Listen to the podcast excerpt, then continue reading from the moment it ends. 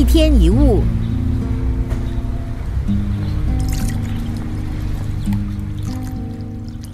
在印度热带丛林里，人们常用一种方法来捕捉猴子，在一个钉死的小木盒里装上猴子爱吃的甜果，盒子上面开一个小口，大小刚好只够猴子把手伸进去。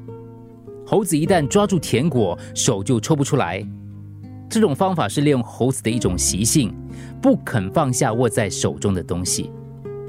你可能会笑猴子傻，但是很多人也是这样的。投资亏了，不甘认赔出场；情缘已尽，不甘分手。想转系转工作，却不甘投入的时间跟金钱全部浪费掉，这不就像是那只猴子一样吗？想得到甜头，却吃足了苦头。缺乏觉知，就是把痛苦看成快乐。如果你感到痛苦，表示你太执着于抓住错误的东西。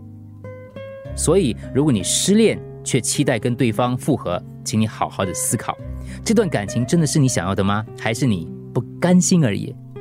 如果你想投资获利，转换人生跑道，也要想想，如果不先放下手中的，又怎么能够抓住其他的呢？